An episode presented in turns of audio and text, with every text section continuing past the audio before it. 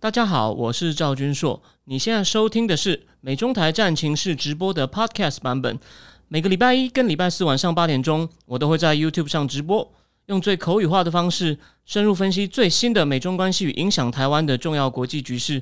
想要第一时间收看直播，记得在 YouTube 上搜寻并订阅我们的频道“美中台战情室”，也别忘了加入我们的 Telegram 群组，在我们直播与 Podcast 文字区都有连结可以点进去哦。OK，各位美中台战情室的观众朋友，大家好，我是赵天硕，欢迎今天来到二十八集哦。那我相信，在我还没开始讲正题以前呢，你们都看到了这个充满了暗示性、充满了深很深的政治意涵的好消息，就是如果没有意外，那我觉得意外不大，就是明天会有一百二十四万剂的疫苗从日本飞到台湾来。所以你想一想。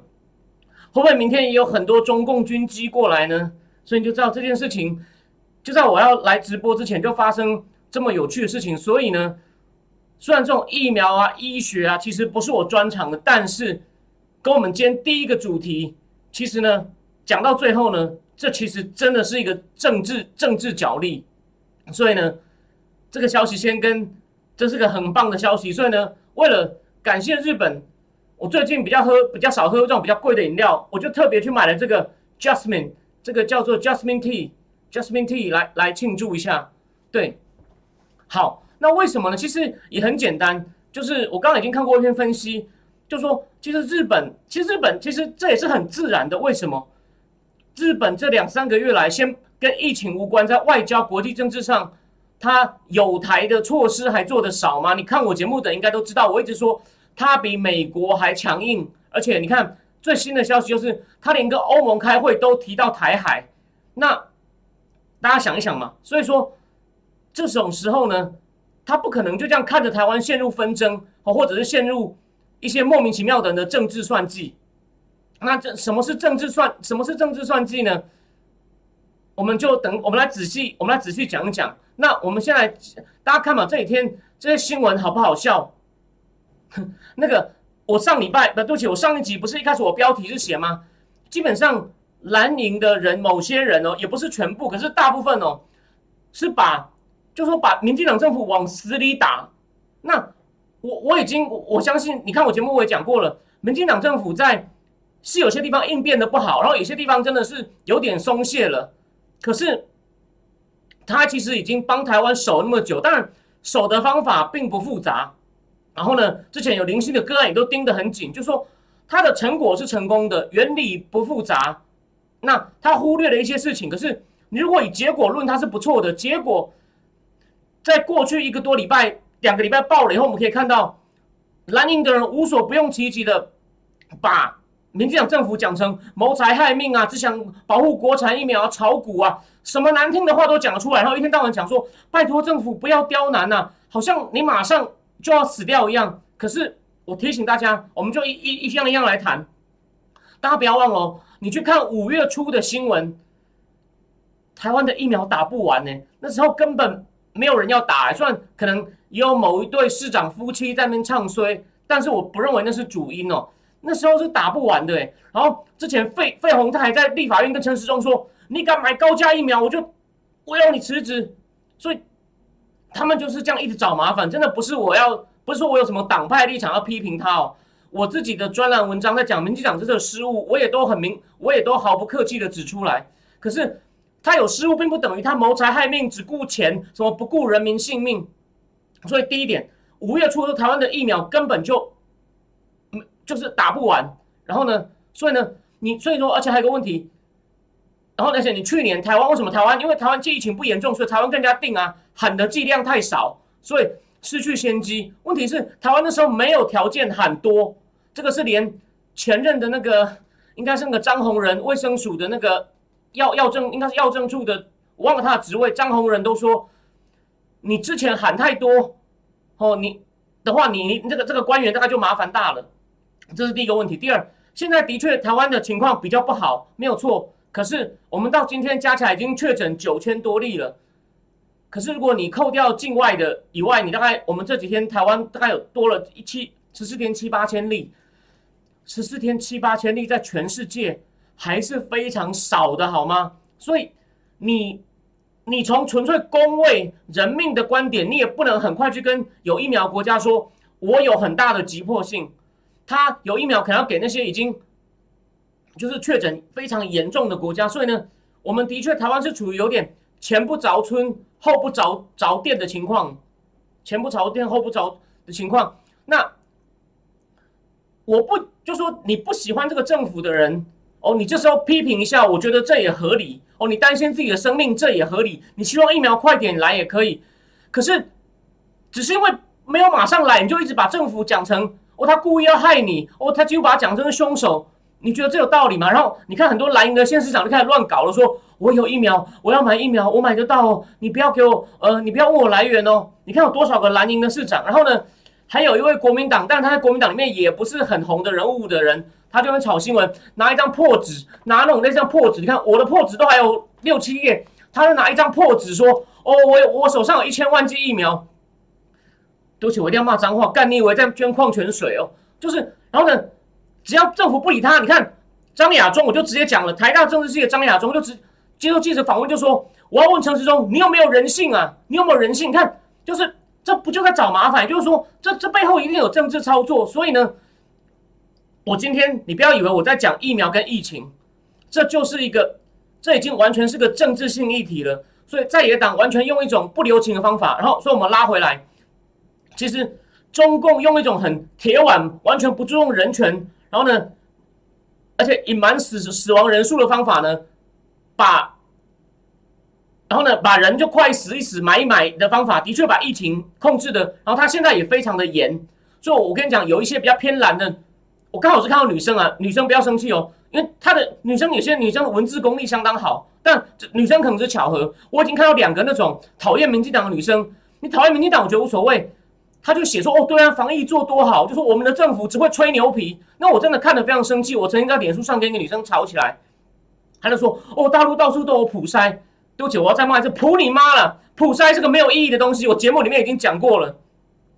所以，这个重点来了，就说，但这些人哦，他平常我也不觉得他有多坏心，他平常根本不太关心政治，他讨厌民进党是他的权利。可是这时候，如果你疫苗不来，他们就有机会一直做文章，所以这变成一个政治问题。那，那我的意思是说，其实这一年多以来啊，中共就很自豪说我的模式比较有效。那要跟他。对辩的时候就说，哎，其实还是有些民主国家做的不错，尤其是台湾。所以这时候，如果对于像美日这种大国，你放看着台湾，你放着台湾看台湾被那些人这样子无理取闹，一直吵，一直吵，一直吵，这后遗症会很大。那日本其实这几年已经对中共够反感了，所以为什么日本这时候分出援手，这很合理。那我等一下最后再会再再举一个冷战时刚初期的例子来对比，就是台湾跟当初西柏林的处境，其实。有一点像，那当然，我们今天来讲一个更有趣的话题，就是，就是说国民党那些都乱的，但只有一个人，只有一个人，只有一个人，他他的东西呢，他的东西不是说只有一个人，好像有点认真，就说只有一个人，好像也许他他要帮台湾，我觉得他是好心，然后呢，他有可能买到是谁？就是郭董。好，那那在讲郭董以前呢，我们再插一个话，还有一个蓝营比较偏知识性的人呢。偏知识性的某位土叉先生哦，他有时候是讲得出一点道理来。或者蓝营还有一个有位叶律师哦，他其实是在很顶尖的事务所工作过的。他就说：“你政府不要这边乱挡，人家要帮忙还不好吗？谁说谁说他们就说谁说法律上不可以这样做？他们就会引用一个叫《药事法》第四十八之二条哦。我只是讲大意哦，我们我们要逐字讲，就说。”如果国内尚无适当药物，因应紧急公共卫生需要的话，你可以进。然后呢，它还有外药事法是它底下还有个执法，叫做特定药的专案核准制造及输入办法。他说呢，只要你准备好四种文件，他们就拿这个来批评政府，说你用八种根本就是故意要挡民间，要故意挡民间拿外国疫苗。然后呢，只想要保护国产疫苗，你蔡英文是不是要炒股？然后呢，你故意用八种，要他提供八种文件，根本就是找麻烦。我等一下说明。根据这个执法呢，它需要四个文件。第一个叫做预防或诊治计划书，第二所需的药品数量及计算依据，第三药品之说明书，然后还有国外的上市证明或各国的药品急收营，就是说急收在本，意思应该就是说，国外有这种药的，你就把它全部收集，拍个照片，然后拍一下它的那个生产制制造基本资料，可能让国内官员评估。好，我想我想要讲的东西是，这个这个，就是说这个这个法案呢，它是针对国内的，可是他们完全忽略了，就说，呃，比比如说我我的意思是这样子。这个这个这样讲只是一半，你虽然可以民间因为一些需要可以自己进来，可是你有没有想过一件事情？他们真的只看到一半。另外一个呢，我就要引用另外一个人，另外一个人哦，他其实有点恶名昭彰，就是那个我认为他背后是一个团队的谁，叫做翁达瑞。那他为什么是个团队？他背后他们这，但他真的操作很成功，因为他真的提出一些重要的思考角度，就说为什么蓝营只是说国内有法律，明明你就照。这些民间团体可以引用这个法律，就可以自己进。你政府怎么可以乱挡？因为这次的情况很特别，所有的药品，那个你之前你在网上看到很多讲什么二期啊、三期临床试验的东西，这个呢，我今天没有要仔细讲。美国也是，就是为了让这个疫苗尽快，川普那个叫 Rap Speed Operation，就是急速行动。基本上像 Moderna，还有那个 Moderna，还有其他一些品牌，他们。三期就是三期还在做，他们理论上要做过三期临床试验，那个有时候要拖两年、三年甚至更久。三期做到一半，他就提前核准，所以是透过紧急授权，让这个疫苗可以开始打。那这个叫翁达瑞的这个团队呢，我讲他团队就是他的其他事情都很糟糕，但这个他有提供一个重要的思考角度，所以我还是暂时姑且引用他。国内很多媒体也引了，就说美国是给这个疫苗商紧急授权，那还有另外两个条件就是。提供这些厂商呢免诉讼，就是万一有人打了问题啊，你不能告药厂，有出问题怎么办？国家赔，美国政府赔，就是政府做庄让大家来打，因为这件事情太诡异了。这件事情，这件事情太诡异了。OK，那那所以说呢，那这三个条件呢，这就是为什么，因为要因为牵涉到政府，所以说你应该也看到新闻了嘛，德里政府要买不卖。韩国大邱说我买到三千万剂，韩国中央政府说你搞什么不准打，我要查你是三千万剂哪里来的？因为有这些问题，所以说现在不只是美国，就说这些药厂他要卖到其他国家呢，其他国家也要也要提供这个条件，就是说我答应打了问题，他不能去告你，然后呢，我我当地政府来赔。所以为什么基本上现在都是国与国？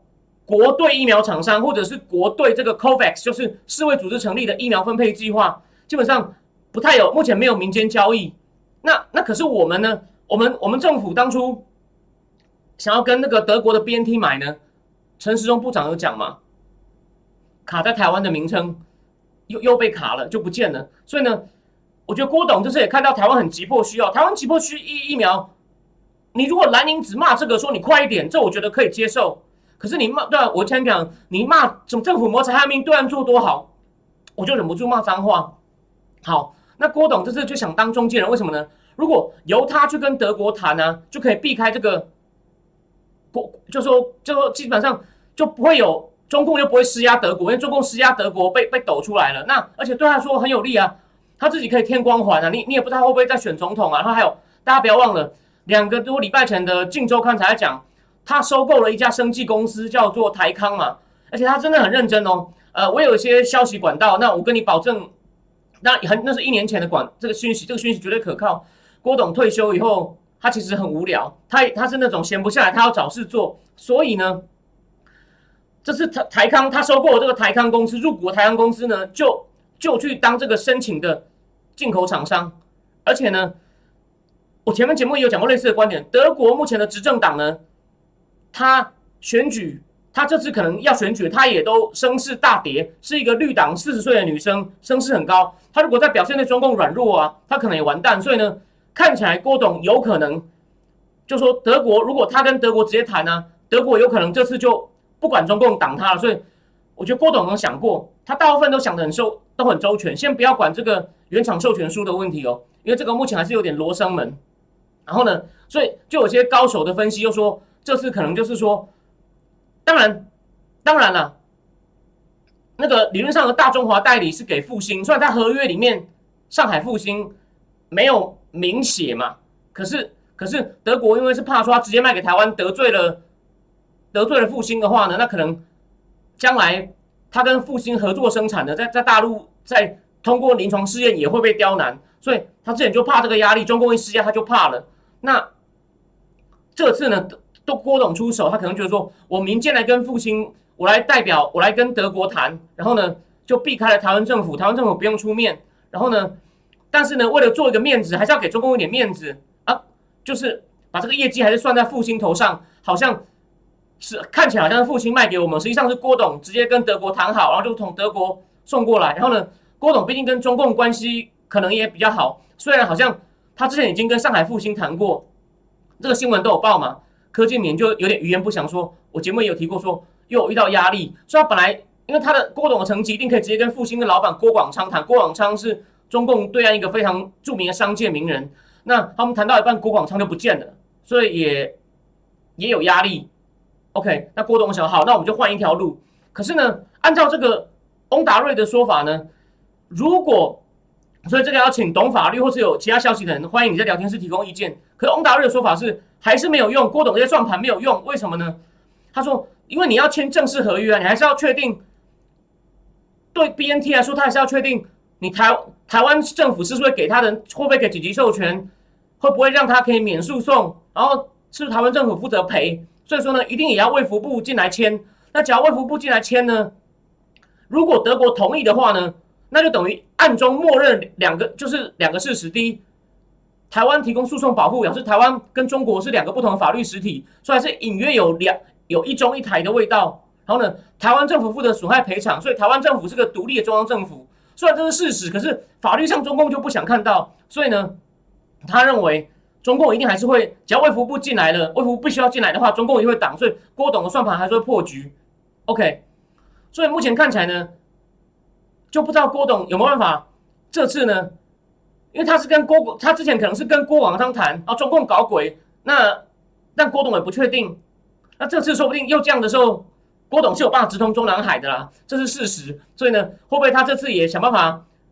跟对方谈说，你不要再弄我，台湾很需要你，真的要对啊，就是凭他们的关系，好说歹说。当然，中共现在应该也看他不爽了，因为他的 iPhone 产线一直往外移，所以呢，去看为什么我今天敢谈这个问题。虽然我真的对医药工位没有人会找我讲医药工位，你看这都全部都是政治啊，全部都是政治，其实很有。所以为什么这真的是一个很大很大的就是疫疫苗疫苗政治学？So 好，那最后我在。我再讲一下，就是今天柯文哲呢，我本来觉得台湾目前在患难中啊，不应该吵来吵去。可是呢，台北市的防疫我觉得没有做得很好。哦，他还在那边喊，要么就疫苗，要么就封城。我上一集已经讲过了，根本不需要做到封城，你只要在某些场所控管好。当然，现在一个新爆点可能是老人院，这个美国纽约的惨痛例子应该大家有印象，他们很多老人就被。得了以后，因为床位不够，就强迫送回去，然后呢，甚至还隐匿不报死亡。所以呢，台湾其实根本还没有到遍地开花的爆炸。所以呢，现在情况虽然不好，其实都可以控管的。所以他真的很无能，只会作秀，就跟当初纽约的那个州长 Cuomo 跟纽约市长白思豪一样。所以呢，我真的觉得不用封城，就是真的中央引用一个法条，派厉害的人去接管北市跟新北市，应该就解决七成。当然。还是有些辛苦的仗要打，只是呢，至少不会有感觉根本不想解决问题，每天就在在那边博版面讲一些很耸动的话题的人，这个真的是国家之害呀！哦，真的不是我要讲，所以呢，现在坏处就是，因为我们回到今天的疫情，其实哦，如果你还是看这个七天平均，每天还在校正回归嘛，虽然说这两天又加上来了，但其实主要问题就是新北、新两双北还控制不下来，其他地方还好，除了苗栗发生群聚。但如果你看七天平均的线呢，它并没有重新浮起来，它还是在还是在往下的趋势。只是说你是你你你你你新那个线双北不压下来的话，它也没有办法再比较快的往下降，可能就就是慢慢降。大家不想忍受这种生活好吗？这么不方便，然后呢都没有社交，然后餐厅多可怜。哦，所以呢，我认为中央政府应该要适当时机要把。因为台湾不像美国那么大，川普，川普不可能去接管每一州，台湾其实可以。我认为这是个值得思考的方向，不要让这两个人在那边莫名其妙的博版面，给帮把中央政府扯后腿。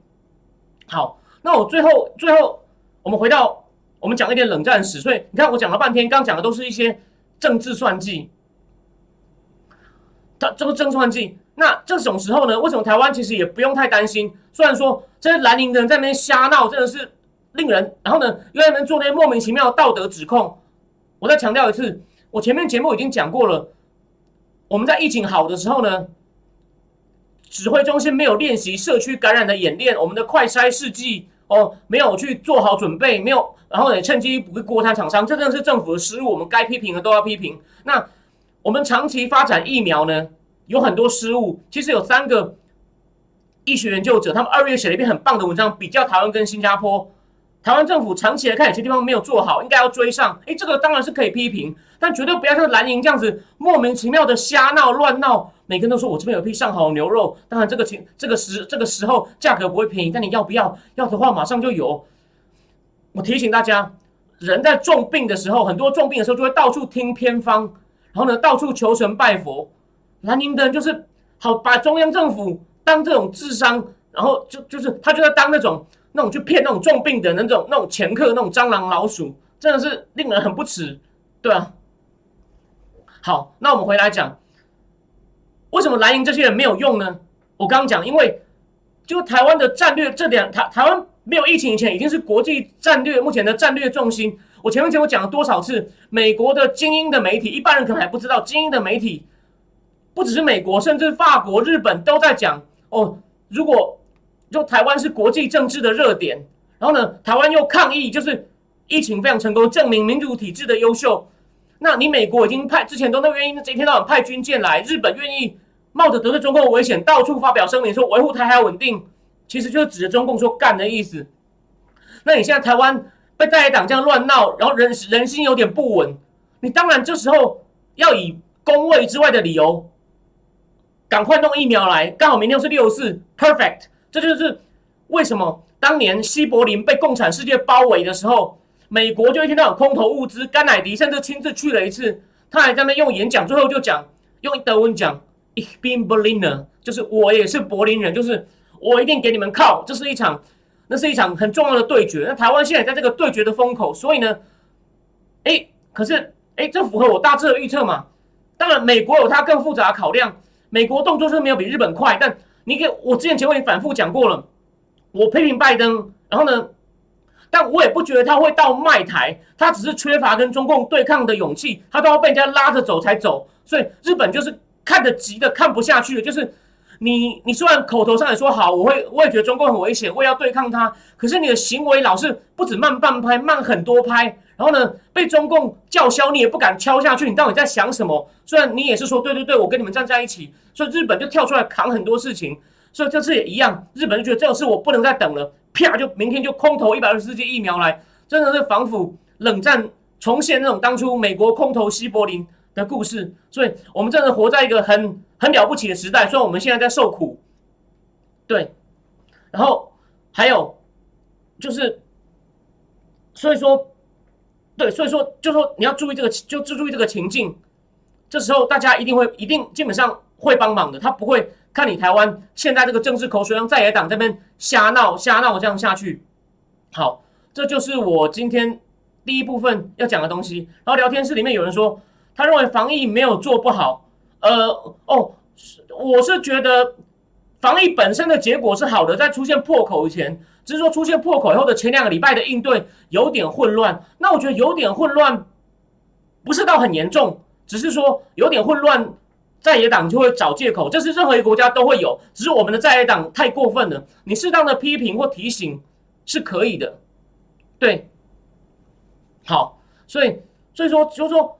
台湾面临的情境跟当年哦，所以我要补充，就是为什么香港那么惨都没有办法做？因为香港的人跟制度算表面上跟西方接轨，香港的人的想法，还有香港的金融制度，甚至其他政府制度，可是呢，它名义上主权属于中共，中共也在那边驻军，所以呢，当初我也在文章里面把香港比喻为西柏林，那这个比喻只对一半，没有办法，你其他国家只有像川普开始，川普自己也没有很关心，可他的官员拼命想要制裁，看中共会不会停手，你因为。不像当初西柏林是美国管的，所以美国可以用很大力量帮他。那香港毕竟是中共管的，所以其他国家，川普自已经开始在试着用制裁让中共停手。可惜现在拜登政府就停掉了，不制裁，所以我们只能眼睁睁的干着急，看着香港人不断的受苦、被欺负。那还好，台湾是我们有独立的，我们是个独立政治实体，所以呢，我们只要跟其他这些强权保持良好的沟通，说明我们的情况，我们的战略地位很重要，不输当年西柏林。这就是为什么明天会有一百二十四万剂疫苗来。这个呢，这已经不是工位政治，不是工位医疗的问题，这就是个政治问题。所以为什么我能在这边？噼里啪啦讲一大喷一大堆口水，因为后面的部分已经完全是政治的分析。OK，好，那这就是我们第一阶段第一阶段的题目。那第二阶段呢？哦，这是这是美国现在的热点炸炸开的话题，而且呢，里面有很多很有趣的事情。那这个呢，我当然要比较仔细的看笔记，因为它牵涉到很多很具体的、很具体的人事物，就是莫名其妙。大家记得我前两节节目已经陆续提到这个。美国去年被认为是抗疫英雄，非常注重科学，让人很安心，变成一个媒体明星。不像川普，一定要川普就是暴躁乱搞，然后呢不懂装懂。跟川普形成强烈对比的 Anthony Fauci 博士，当然我先讲他在医学上的成就是很高的。今天早上有一位台湾算小有名气的医生，我不能透露他是谁哦。他看了我脸书贴文，就来说他很感慨，他八零年代就在看 Anthony Fauci 写的专业的医学的东西，然后 Fauci 在某一些医学领域呢。是长期二十年来是被引用最多的，就是只要你是公医学某一块领域的、免疫学领域的，都要看 Fauci 的东西。他专业上的成就毋庸置疑。可是，在我开始批评他，就他也好像见风开始倒，然后没想到发现，不知道为什么美国两个组织 BuzzFeed 就是那个新闻网站哦，他也不算挺川普的哦，跟华盛顿邮报他们去根据资讯自由法去把川去把那个 Fauci 的邮件弄出来。我还在想这件事为什么要这样做，因为弄出来其实理论上会伤害到拜登团队，会反过来证明川普是对的。但这样申请的机构都不是都不是挺川的，所以这个问题我们先搁置。我们先讲重点。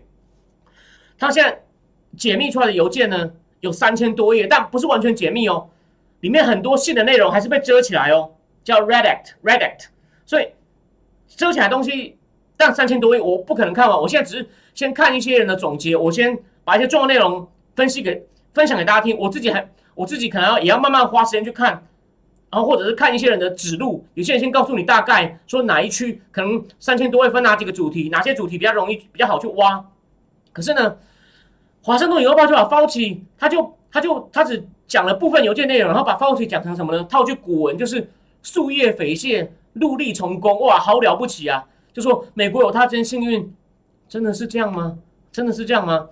我今天呢就来帮大家，我们来看几封比较有趣的信件，你就知道我认为我我认为他麻烦，我认为他麻烦大了。首先，第一封信，一月三十一，去年去年一个很有名的演化生物学家叫 Christine Anderson，他写给 Fauci 的信里面写说，看起来有一些序列啊，看起来被就说。有人加工过了，然后他信里面写说，Eddie 加几个名称，Eddie、Bob、Michael and myself，有四个人，应该都是科学家，觉得他这个 gen genome 基因体啊，跟跟演化跟演化，我们从演化理论里面所期待的结果不一致，哎，就说所谓的演化的结果就指天然的跟天然的不一致，哎，C，然后呢？后来，这个 Christine Anderson 就写了一篇文章，在顶尖期刊写说，他们不认为啊，跟实验室有关的理论是可信的。OK，你看，所以这是第一封有趣的东西哦。然后再再来再来，这封你可能还不觉得有什么大，就说这封已经有一点梗喽。有顶尖的，这叫做什么？呃，演化生物学家说。看起来有人工加工的痕迹耶，嗯哼，但他后来还是发论文写说，我们不认为跟实验室有关，这是第一个问题哦。Fauci 知道有鬼哦。第二个，Fauci 发信给他们那个他的研究所，就是美国传染病过敏传染性疾病研究所的 Hugh Archinclose 说，他发一封 email 说，我们今天早上要好要要谈一谈哦，你要注意你的手机。我七点四十五要跟阿扎尔有个电电电话会议。阿扎尔谁？就是来过台湾那个卫生部长，川普派来的卫生部长。我们八点四十五左右会结束。你要读完这篇论文，后我发给你的邮件。哦，今天你有任任务一定要完成。你知道标题寄给他什么论文吗？那篇论文的名称哦，我我翻译我我不能，我觉得直接念英文你会听得五五煞煞，因为那那那些英文有点拗口。如果有人直接念给我听，我也会反应不过来。那个论文叫做《一群类似 SARS 的传播中的蝙蝠冠状病毒有潜力在人类身上出现》。我要讲一次哦，就是有有一群就有各种各样的类似 SARS 的哦，目前已经在蝙蝠身上跑的冠状病毒有有潜力在人类身上出现。你知道是谁写的吗？石正丽跟 Ralph Barrick 这两个人是谁？麻烦回去听我的节目，我已经讲他们讲到嘴巴快长茧的石正丽是谁，你一定知道。然后呢，这篇石正丽跟 Barrick 这个内容，当然就在讲说。美国跟中共两地的科学家如何在操弄病毒？哦，他们要试图找出如何能让病毒呢更快的能够跑到人的身上去。所以你看哦，他叫他副主任读这篇论文，然后呢，后来这个副这个副主任呢就回信给 Fauci，他就问 Fauci 说：“你寄给……在这段会有点拗口，大家仔细听哦。”他说：“你寄给我的论文提到啊，这个功能获得 gain of function 啊。”美国政府对他下禁令前进行的实验呢，已经被美国国家卫生研究院审查并核准了。哎呦，你看核准喽！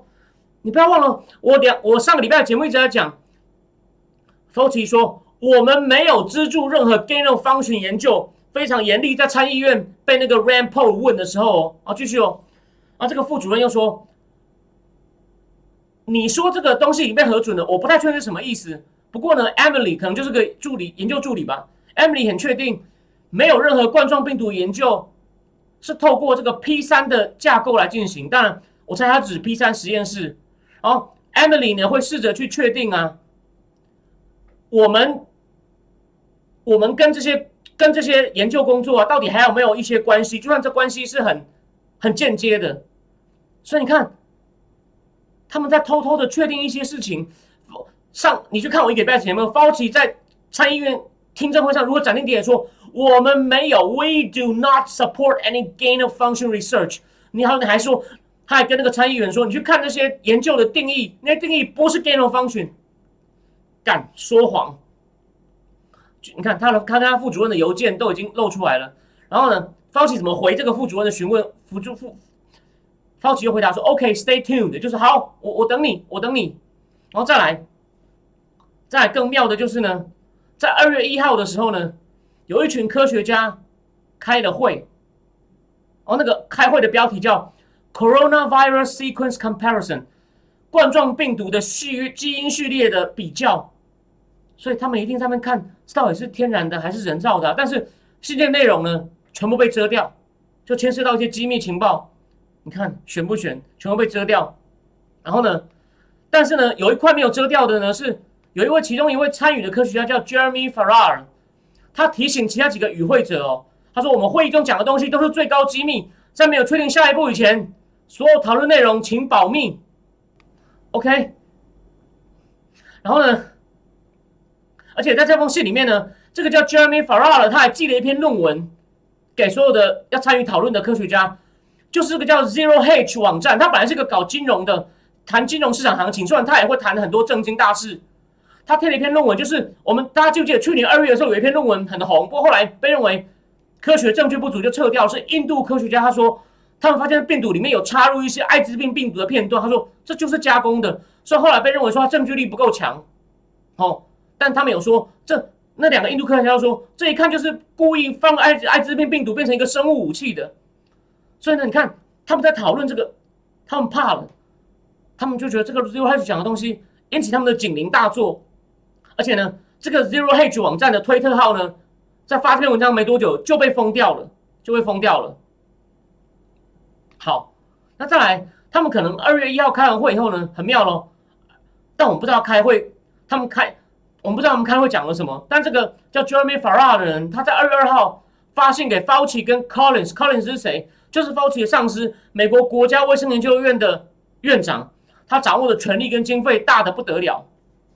Farrar 跟他们讲什么呢？他说他跟他跟 Fauci 讲了，是副本寄给 Collins。他说我会很感激，如果你今天晚上那是礼拜天哦，你今天晚上可以跟我通个电话，或者是明天来来想一想，我们要怎么样往前走。你看他们不知道在谋划什么。然后 Fauci 就回说：“对不起哦，我花了很长的时间去想你写给我，你写给我跟 Collins 的 email。所以你看，到底是什么事情，他们要这样子大张旗鼓、很密集、密集讨论呢？然后更悬的就是呢，到二月三号的时候，白宫主管科学技术办公室的那个主任啊，他就发发信给另外一个美国很重要的机构，叫国家科学院的总裁，要国家科学院总裁召集一票科学家来讨论这个。病毒的起源，然后呢，白宫为什么要这样做呢？他说，一方面就基于我刚刚讲那篇印度的论文，还有呢，就是一个不是专业的科学研究者，是一个很有名的军事方面的记者，叫 Bill Gertz。他不是个普通的记者，虽然他任职的媒体叫 Washington Times，不是那么有名。美国的国防部长马蒂斯去访问中共的时候，Bill Gates 是一起坐坐在飞机上一起去的。Bill Gates。为什么 Bill Gates 对这个题目有权利发言？不是因为他他牵涉到政治，是 Bill Gates 一直有在关注，就美国国务院的报告，报告就跟我上一集讲到有关。美国国务院一直在看世界各国是不是有在遵守那个生物武器公约。美国国务院每年会出，就是检讨各国遵守生物武器公约的报告。Bill Gates 有在注意这个问题，所以 Bill Gates 在一月二十六就在 Washington Times 上，不是 Washington Post，Washington Times 上。发篇文章讲说跟武汉病毒研究所脱不了关系，所以白宫看到这个消息很紧张，他们呢就赶快召召这些科学家来谈，说到底有没有这回事。所以呢，白宫主管科学技术办公室主任发了这个 mail 以后，他们很快好像有个 zoom zoom 的 meeting 在 zoom 上面，Fauci 也有参加。然后呢，他们会中决定挑出来去回应这个病毒可能是人造指控的人。你知道有多？我要再讲脏话，你知道他差的有多扯吗？他们选出谁？第一个就是那个最恶名昭彰的 Echo Health Alliance 的 Peter Dazak，就是武汉病毒研究所在美国最大的拉拉队。第二个就是 Barrick，就是石正烈研究伙伴。第三个就是我前面讲那个 Anderson，Christine Anderson。然后还有一个，因为我是看一个美国节目，它的中文发音实在太差，那是中文拼音，是一个 John Hopkins，因为 John Hopkins 的医学研究很强，一个 John Hopkins 的华裔科学家。哦，他们这些人就决定，我们不可以让病毒人造论继续发酵，所以呢。后来就是 Peter Dazak 先召集一批科学家，在三月在三月在《柳叶刀》杂志上发了一篇文章，讲说一定是天然的病毒人造都是阴谋论。Christine Anderson 三月十大概十中的时候也发表了一篇文章，在顶尖的《自然》杂志的医学分刊 Medicine 上也在讲，就我刚前面讲过的，是病毒跟实验室基本上无关，不可能。好，再来继续。二月十七号，福奇竟然接到一个。哈尔滨来的护士呢，来爆料说：“夫妻先生，你千万不要相信我们国家的统计数据哦。那个真正死亡人数远高于公开的，死在医院的医护都不算，医护人员没有防护设备，死前没有确诊的也都也都不算。结果呢，方琦根本没有理人家。你看，人家难得给你提供，人家注重你的地位，觉得你有公信力，给你。请问你有拿出来讨论吗？你有往上交吗？没有。然后呢？”后来他们又发现，三月中有一个物理学家出身的叫 Eric Nielsen，写了一封很长的信，哦，很仔细的讨论，说中共在掩盖死亡人数。然后他还讲，这个物理学家还说，中共发布的数字是垃圾，还在误导全世界，以为它安全了。然后呢，他还说，你这样要注意我的意见，不然美国可能已经爆发，或美国即将要爆发。结果呢，这个物理学家还提到说，他的线人在武汉看到在路上尸袋啊，是官方官方数字的可能很多很多倍。结果 Fauci 看了也没有回，就转给他一个国家卫生研究院的同事，只是说写太长，我没时间看。那封信很长，我也没有看完。但你不觉得你应该要仔细叮咛同事，看完给一个小报告，或者是继续转给国家安全会议，转给其他人吗？都不处理。然后他还跟中共的疾管局的高福很好，这个我等一下再讲。你就知道他根本就没有尽到责任呢。在然后在电视上也也讲了一些根本就前后冲突的意见，你就知道多可恶。好，最后再来一个，就四月十八号，这个就最最最黑的来了。就是我说那个跟武汉研究所长期合作，国从国家卫生研究院拿到钱，拿了好几百万美金，然后要拨钱给武汉的那个 Echo Health Alliance 的 Peter Dazak，他他写信给 Fauci 说，我代表我整个机构员工要谢谢你哦，在川普记者会上有人 Fox News 之一，我们有拿到钱就转给武汉呢，你呢就跑跑出来帮忙说，根据科学证据，病毒是来自于天然，绝对不是从武汉研究所跑出来的。然后 Fauci 又回答他说，Many thanks for your kind note。哦，就谢谢，就说哦，谢谢你这么说，你看到没有？看到没有？这难道不严重吗？好，那我们再来讲高福。高福呢，我只就他们有很多信哦。根据华盛顿邮报做说法，华盛顿邮报我把它讲成哦，他跟他中国对口保持密切联系。但我之前节目已经提醒过大家，Peter Navarro 说。一月底刚开始的时候，福奇还说：“哦，跟我中国对口通话过，他们说没什么大事。”你看，又在误导川普总统。然后呢，对于人家提供的宝贵情报不重视。三月十八号，高高福写一封信给福奇说：“呃，有西方记者访谈我，我有讲到说，西方呢不注重戴口罩犯了大错。他说大错是记者自己加的夸张性的用词，你应该能体会我的意思。我不是要批评你们。”福奇又回说：“我完全理解，没问题，我们一起会度过这场危机。”你看。这关系如胶似漆，他完全，我不知道他是坏还是天真，都没有想过你应该要偷偷去问他一些真相，而不是跟他在那边讲讲难听就狼狈为奸，哥俩好，对吧？他难道不了解高福他是被共产党都拿枪指着，他不可能，他可能会骗你吗？你知道美国有这种人在电视上每天讲那种，真是美国的悲哀啊！就算他在医学上有成就又怎么样呢？对吧？你不觉得这真的是听了真的是很可恶吗？真的是非常可恶。好，那我最后呢？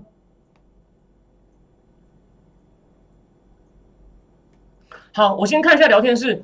聊天室有说，有一位叫做 QW 四五八七，他说日本那批好像没有确定明天会来吧，只是有消息了。如果明天来，真的是大补完。我先跟你讲，NHK 七点的新闻这样讲，HK 七点的新闻能报。我也不敢说百分之百，但是 HK 七点新闻敢这样报，如果不来，那你想想看，是日本比我们还糗哎，所以我认为九成，我认为九成。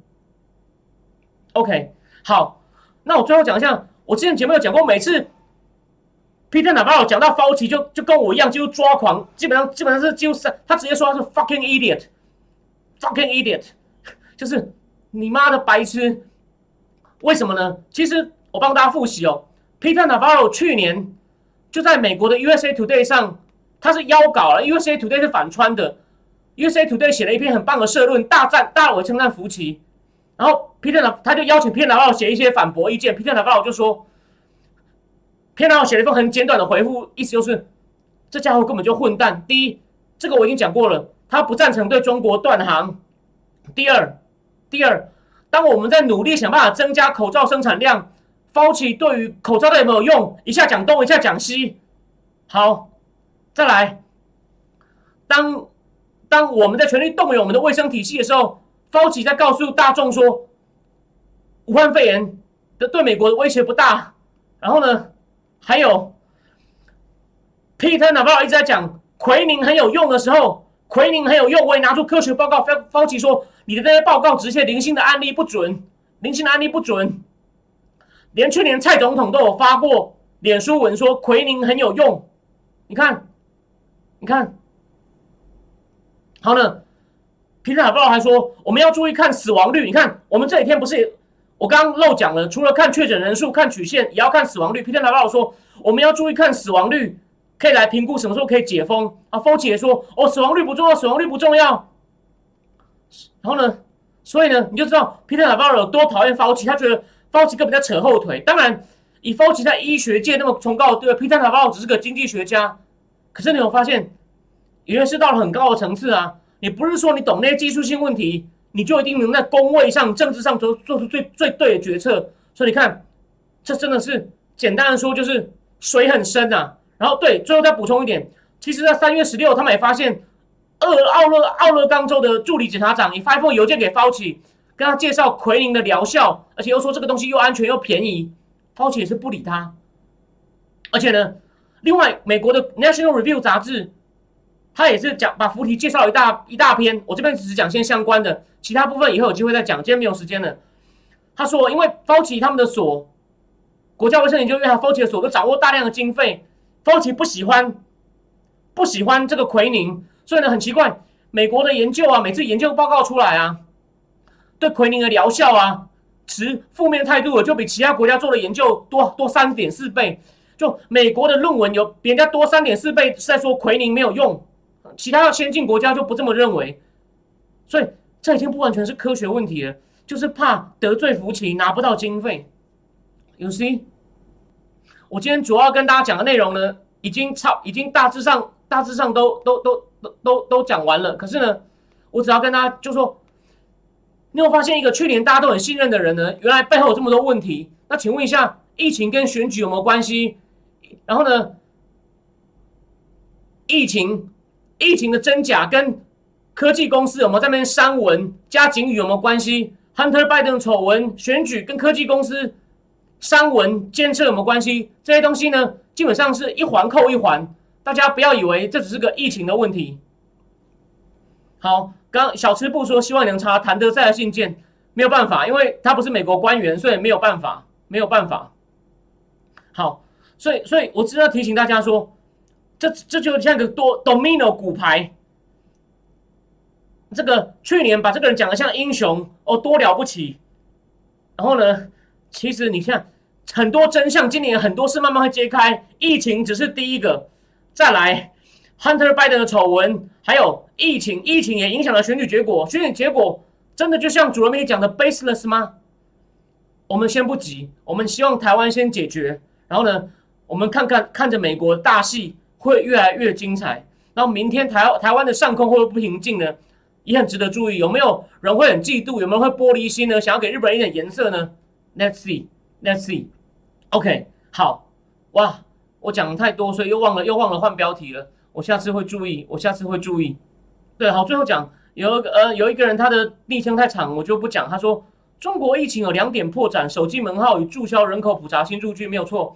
我再补充一点，爆料天王郭文贵说，今年清明前武汉很多人都接到警告，接到官员警告说，你清明节不能去拜你爸妈，你可以前天前前天前几天去，后几天去，因为如果清明节大家都去啊，记者一去数有多少人去扫墓，就破功了。有没有想过这个问题？所以中共的邪恶真的是要命啊，要命啊！OK，好，最后讲一下，我认为发起的信太多了，一定还有东西可以挖。我我之后可能也会去，也会去挖挖看，然后以后再去看各种资料。我会 keep close track。然后呢，我相信日本明天疫苗来了，会掀起另外一波政治口水战。但希望大家，我如果能能轮到我打，我也会赶快去打，大家一起去打。我们赶快把这个最最困难的难关过去，然后再看看美国如何拨乱反正。好，今天谢谢大家的收看，我们就讲到这边，我们下礼拜一下礼拜一再见。